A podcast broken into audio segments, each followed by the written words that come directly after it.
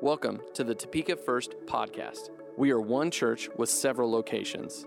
Our mission is to reach our community with the message of Jesus. If you would like to give to support this podcast and the ministries of our church, please visit topekafirst.com slash giving. Enjoy the podcast. All right, we're going to look together over in the book of Luke for a little while, and we're going to consider something fun. Uh, Christmas holidays are, are never the same without our crazy relatives, right? And uh, Jesus had his own particular relatives, and so we're going to start this new series on Jesus' crazy relatives. We all tend to have relatives that baffle us a little bit, or maybe you're the one that baffles others. I won't say anything about that. Uh, some people really love to dive into their family history and to kind of find out, find their roots, and others try to stay away from it because they don't want to uncover anything they don't really want to know. Uh, but one way or the other, we have crazy relatives, uh, and maybe we don't. I don't know. Most of us do. If you think your pro- if your family has problems, consider the mayhem that came out of this, the marriage of this couple. Uh, 76 year old Bill Baker married Edna Harvey. Now, Edna happened to be his granddaughter's mother in law. His granddaughter Lynn said that's where the confusion started. So she said, uh, My mother in law is now my step grandmother. My grandfather is now my stepfather in law, or stepfather in law. My mom is my sister in law, and my brother is my nephew. But even crazier is that now I'm married to my uncle, and my own children are my cousins. All right. So she should have a good insight on uh, the theory of relativity. Uh, but let's look at Jesus here a little bit. Uh, Jesus, like us, was not immune to having interesting family, and some were more interesting than others. Even though he was the Son of God, we find that both Matthew and Luke track Jesus' family heritage, and Matthew tracks Mary's uh, family line because he's writing to a Jewish community and he's trying to convince them that Jesus is the Messiah. And then we find Luke was a Greek speaking doctor who listed, uh, listed Joseph, Joseph's family line, uh, Jesus' stepdad, because he was writing mainly to Greek people who were God-fearers or who they believed in God. And so we find in Luke chapter 3, verse 23, these words should be on the screen for you. It says, Now Jesus himself was about 30 years old when he began his ministry. He was the son, so it was thought, of Joseph, the son of Heli, the son of Matthat, and then you can keep on reading if you want to. It's a big, it's a big chunk of information uh, on the genealogy, but we won't read all of it. And then Luke takes us all the way past Abraham, and then even further, we go to Noah, the old, then the oldest man, Methuselah. But if you look back in verse 36 and 37 here of Luke 3, it says this The son of Noah, the son of Lamech, the son of Methuselah, the son of Enoch, the son of Jared, the son of Mahalalel, say that three times. Uh, and we could, uh, as you look at that, and we'll kind of stop there on that, we could take time and talk about all these different relatives of Jesus. Uh, Noah, most people know the story of his time. And then there's Methuselah, who'd have quite the long story as uh, 969 years old, but we don't really have time for that and don't have a lot of information on him. But the one crazy relative that really stands out, I think, in this particular group is Enoch. Enoch is an individual that we find very interesting. And Jesus had uh, this one crazy relative who Scripture shows it didn't die. And uh, shouldn't be too surprising. And it was Enoch. And it really seems kind of cool, but we have to ask ourselves what was so great about that. It seems to me that we have to dig a little deeper to be able to answer the question here. And so, what is great about this guy? Well, Enoch was known for pleasing God. And it takes us back to a personal question for each and every one of us. Will we be people known for pleasing God? I have to ask that for myself. I hope so. I hope that each and every one of us will be people who choose to please God. Now, right up the front, I have to say this as well that all, all the people we find in the Scripture, in the Bible, are legitimate people. They're not just myths or stories, uh, but the Bible does not depict them as perfect people. These people are like you and I. That's what the way it is. Uh, they have snares in their lives, like we have snares in our lives. And Enoch is one of those guys as well. Uh, and so, although Jesus is the Son of God, and he, he's not the same as us in some ways, he still is human in every way. But you, you do have to remember that he had people like Enoch in his family. Find this relative of Jesus not only in Luke, but we, we actually can find him over in several different passages throughout the scripture. And we're going to look at some of those this morning. And so we'll start out with the first one over in Genesis chapter 5 verse 21. And it should be on the screen with us. And this is what it says It says, When Enoch had lived 65 years, he became the father of Methuselah. After he became the father of Methuselah, Enoch walked faithfully with God 300 years and had other sons and daughters. All, altogether, Enoch lived a, lived a total of 365 years.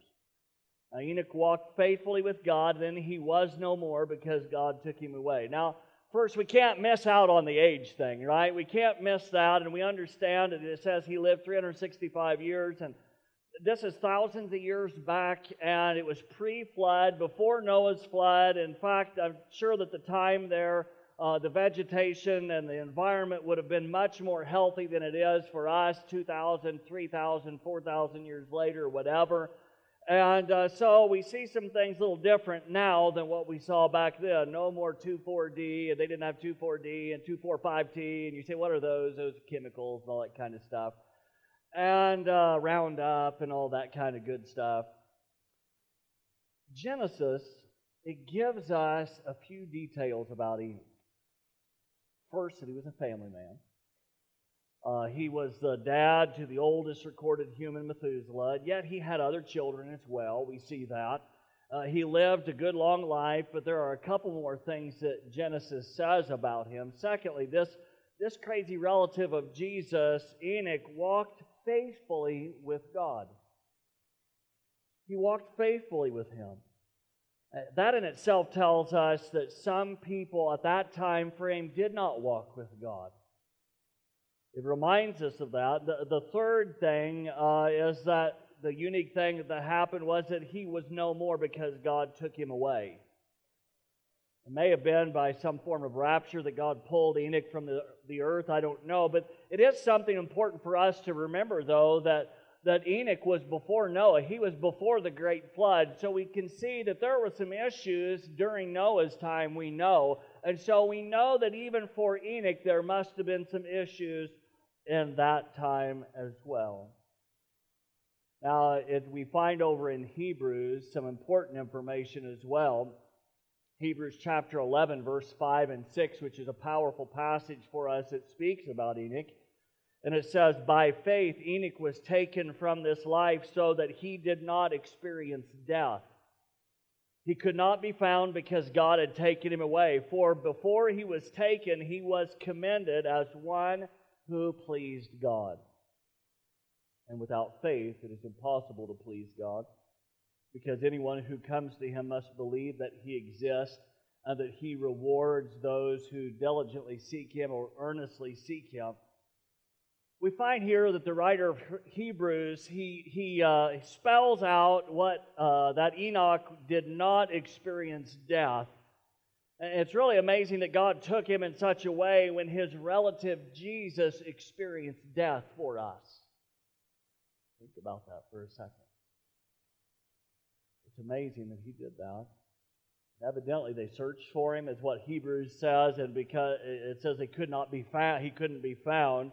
Hebrews 11 emphasizes on Enoch's focus right on the importance of a person's spiritual attitude this faithful believer, according to Hebrews, was taken out of this world by God without experiencing death. Why? Well, uh, because in his life he was commended as one who pleased God. That is, he, He brought God enjoyment. He pleased God. Enoch was faith filled, and the Bible doesn't say if God took him out to keep him from trouble, sorrow, or simply because he wanted him in heaven. We really don't know that part. It doesn't give us a lot of information here. God doesn't say, but what, what we know is that he pleased God, and that is very big to us. Are we people who please God? Have you ever tried to please someone? Uh, I think most of us have done that. Maybe it's an aunt, an uncle, a friend. You've tried to please someone. And, and I remember a time when I was in high school, I was in the JV football because I'm the smallest kid there. I was tall and lean. I probably weighed 10 pounds. I don't know. It wasn't very much. but uh, times have changed. Jody got, has good cooking. And it may have been, uh, you know, it may have been because I wanted to please my dad. But on this football game we had, JV football was happening. I wasn't on the high end of things, but uh, my dad was a farmer, and so he wasn't always able to come to those day games, the day games like JV. And so uh, I was getting ready with the team. We were all suited up. We were practicing before the game, just kind of going through a few light drills and and uh, then I looked over out of the corner of my eye and I saw my mom. Oh, well, yes, mom's always going to come, right? So I saw mom, but then behind her I saw dad. I don't know if she was dragging him along, I'm not sure. But I saw him. And that mattered to me. That should remind us fathers about that. But that mattered to me. And so when I saw that, uh, the, then the coach starts saying, hey, we're going to do full speed tackle drills. Now, they didn't normally do that.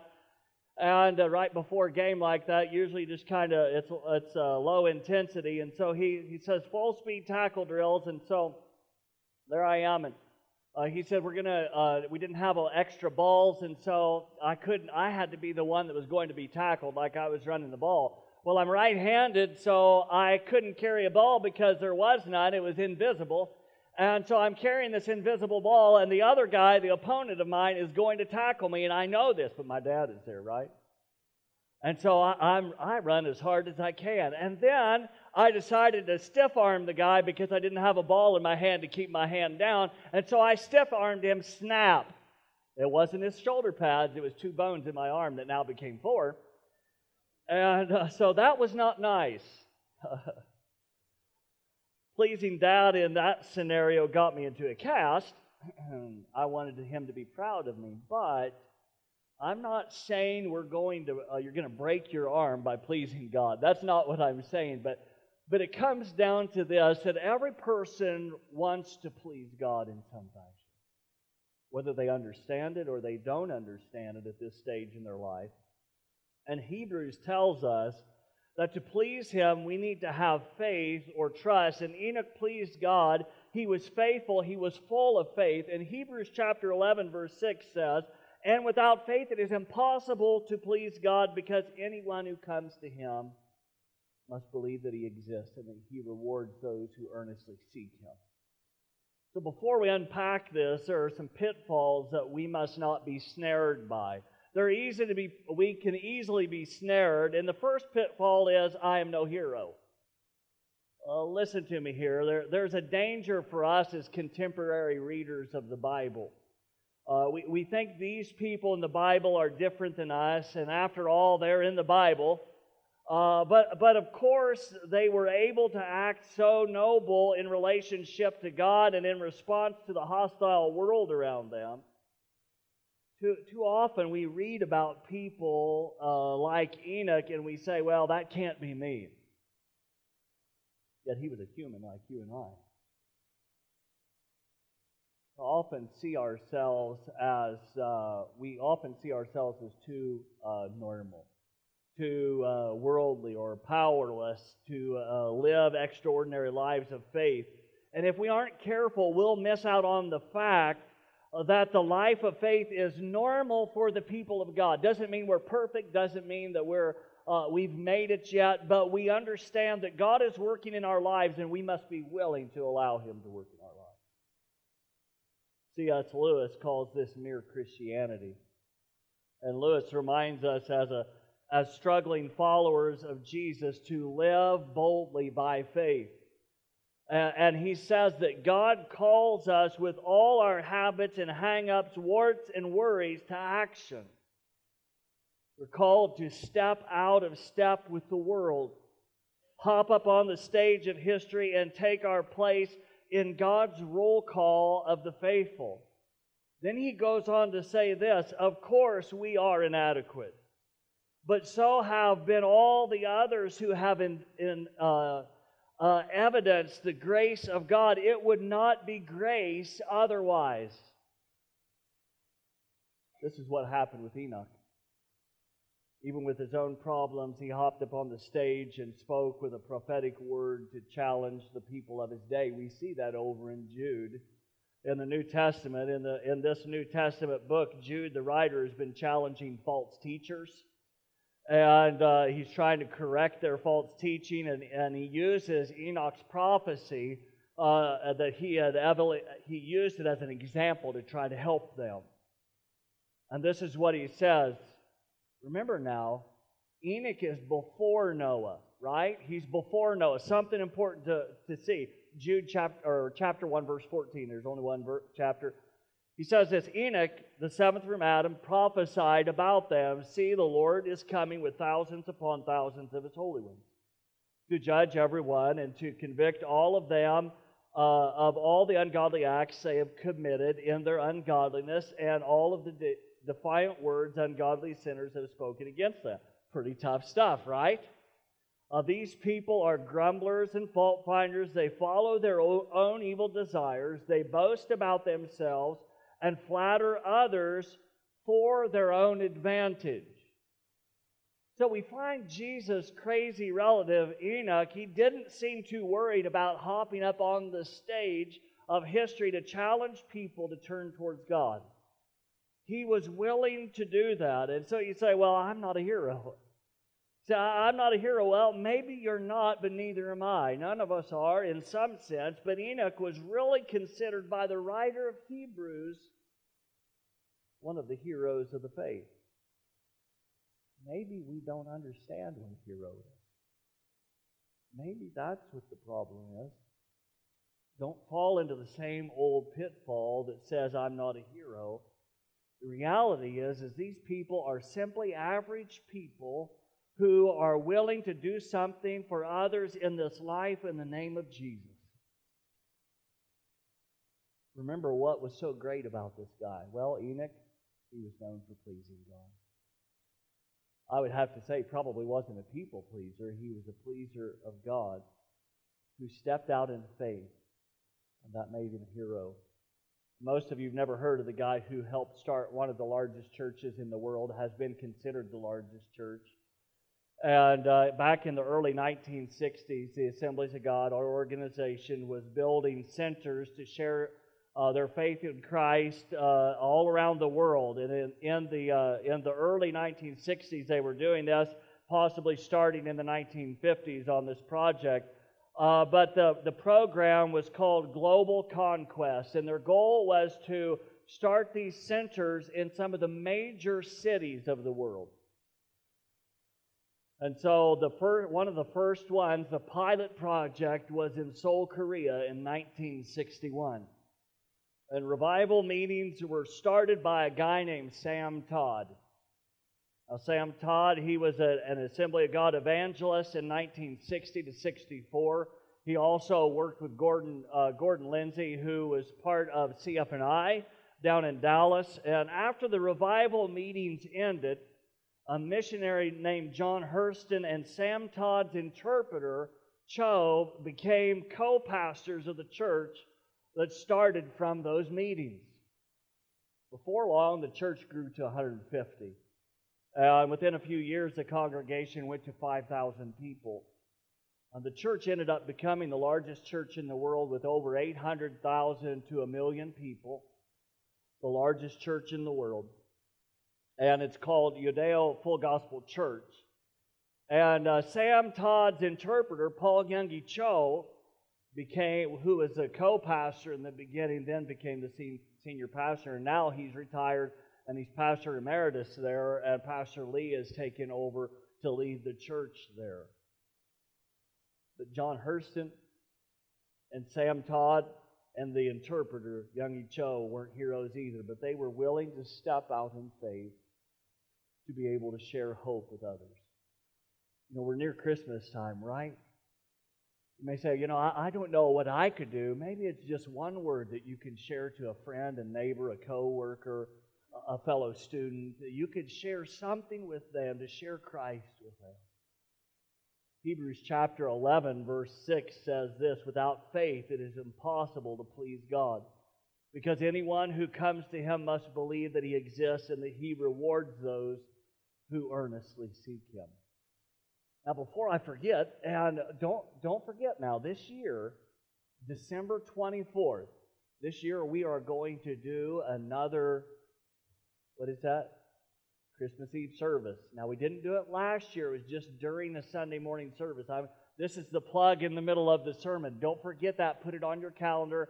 Uh, December 24th, we are going to meet here uh, in our campus and we are going to join together to have that service. And that'll be a great time, aside from the Sunday services that we have, but it'll be a great time for you to invite some friends. It'll be a short service, probably about an hour. Got some special things for the kids that we're doing. Uh, so you, you want to be here. All right. The Genesis account states that from the birth of Methuselah throughout the following 300 years, Enoch walked with God. And this, this turn in his life was a result of faith, and sincere faith always requires a word from God to rest upon. It confirms that Enoch was given a, a revelation of coming judgment which changed his life. Something took place in Enoch's life. We can see that in Genesis. Something happened in him.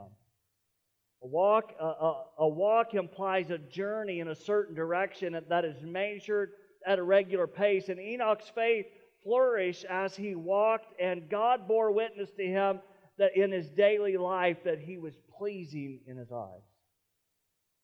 So why God actually took him, though, uh, we don't really know. Uh, he doesn't really say. But there's a second pitfall that we have to be careful of. That second pitfall is this: is misconceptions of faith.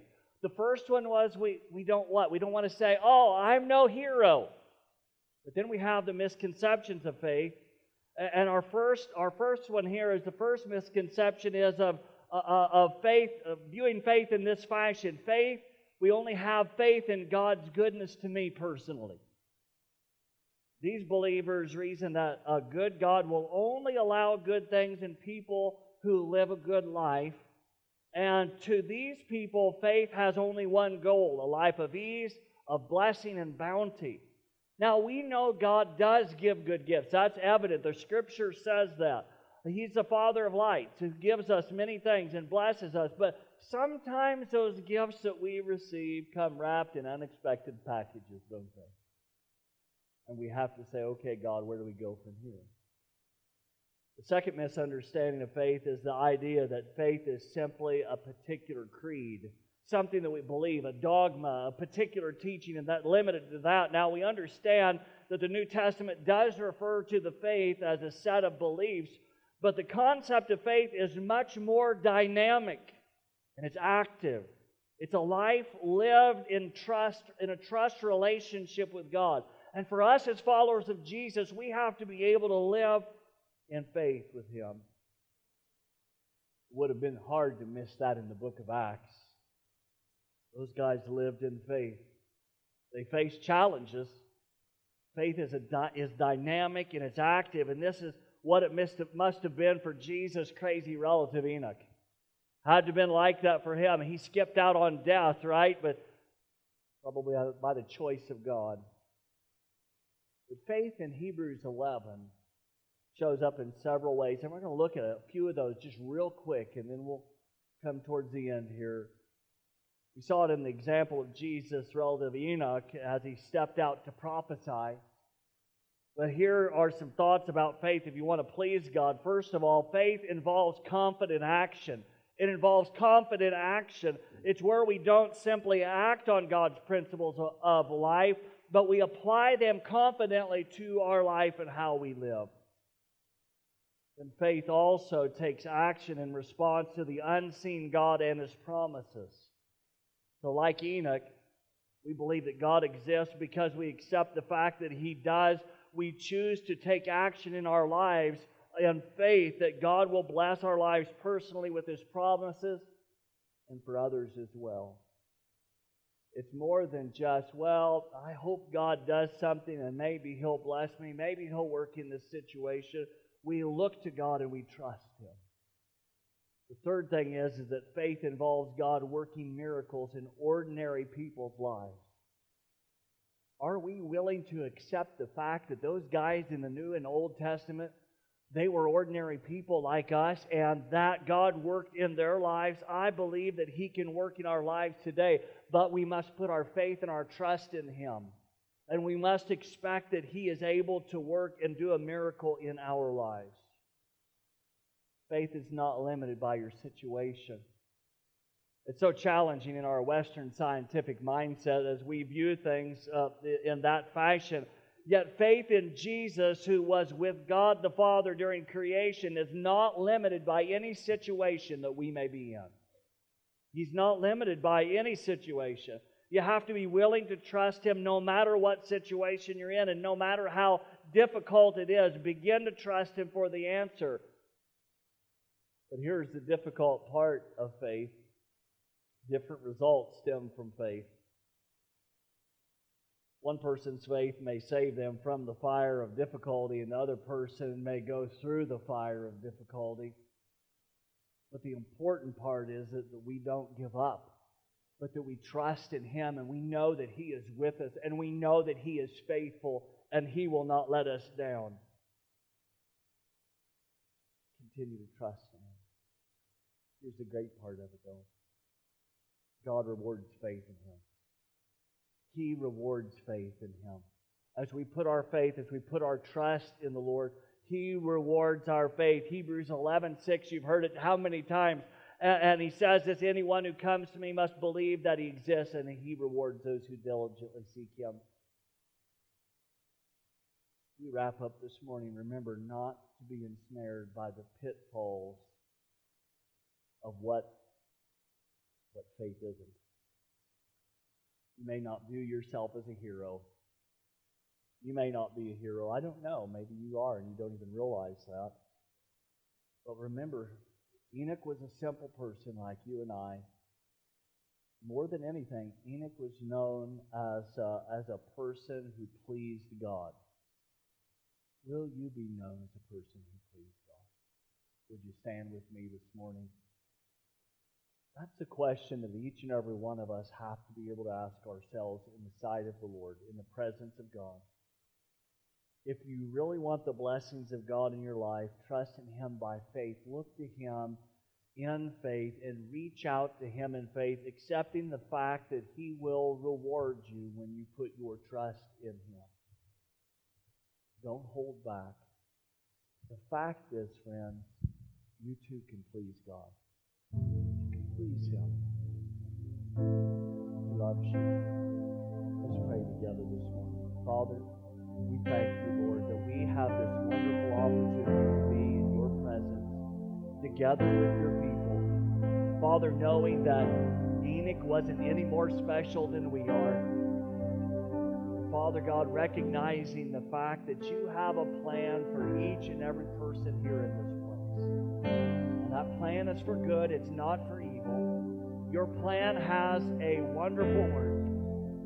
And Father, we ask you, Lord God, that you would help us to be able to keep our focus on your plan, on your will, trusting you in faith, knowing that you will not let leave us or forsake us, knowing that you will not let us go to the side. Father, I pray this morning that you would help us to recognize that you can still work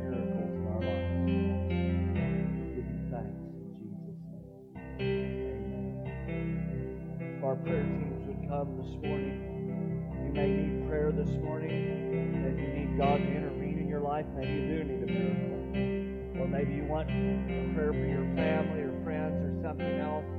Maybe you're praying for a, a, a friend that is not a believer in Jesus.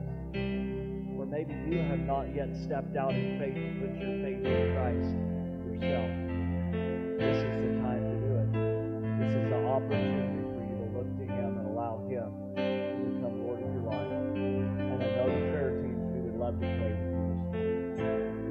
Let's worship the Lord in this last song as we seek his face.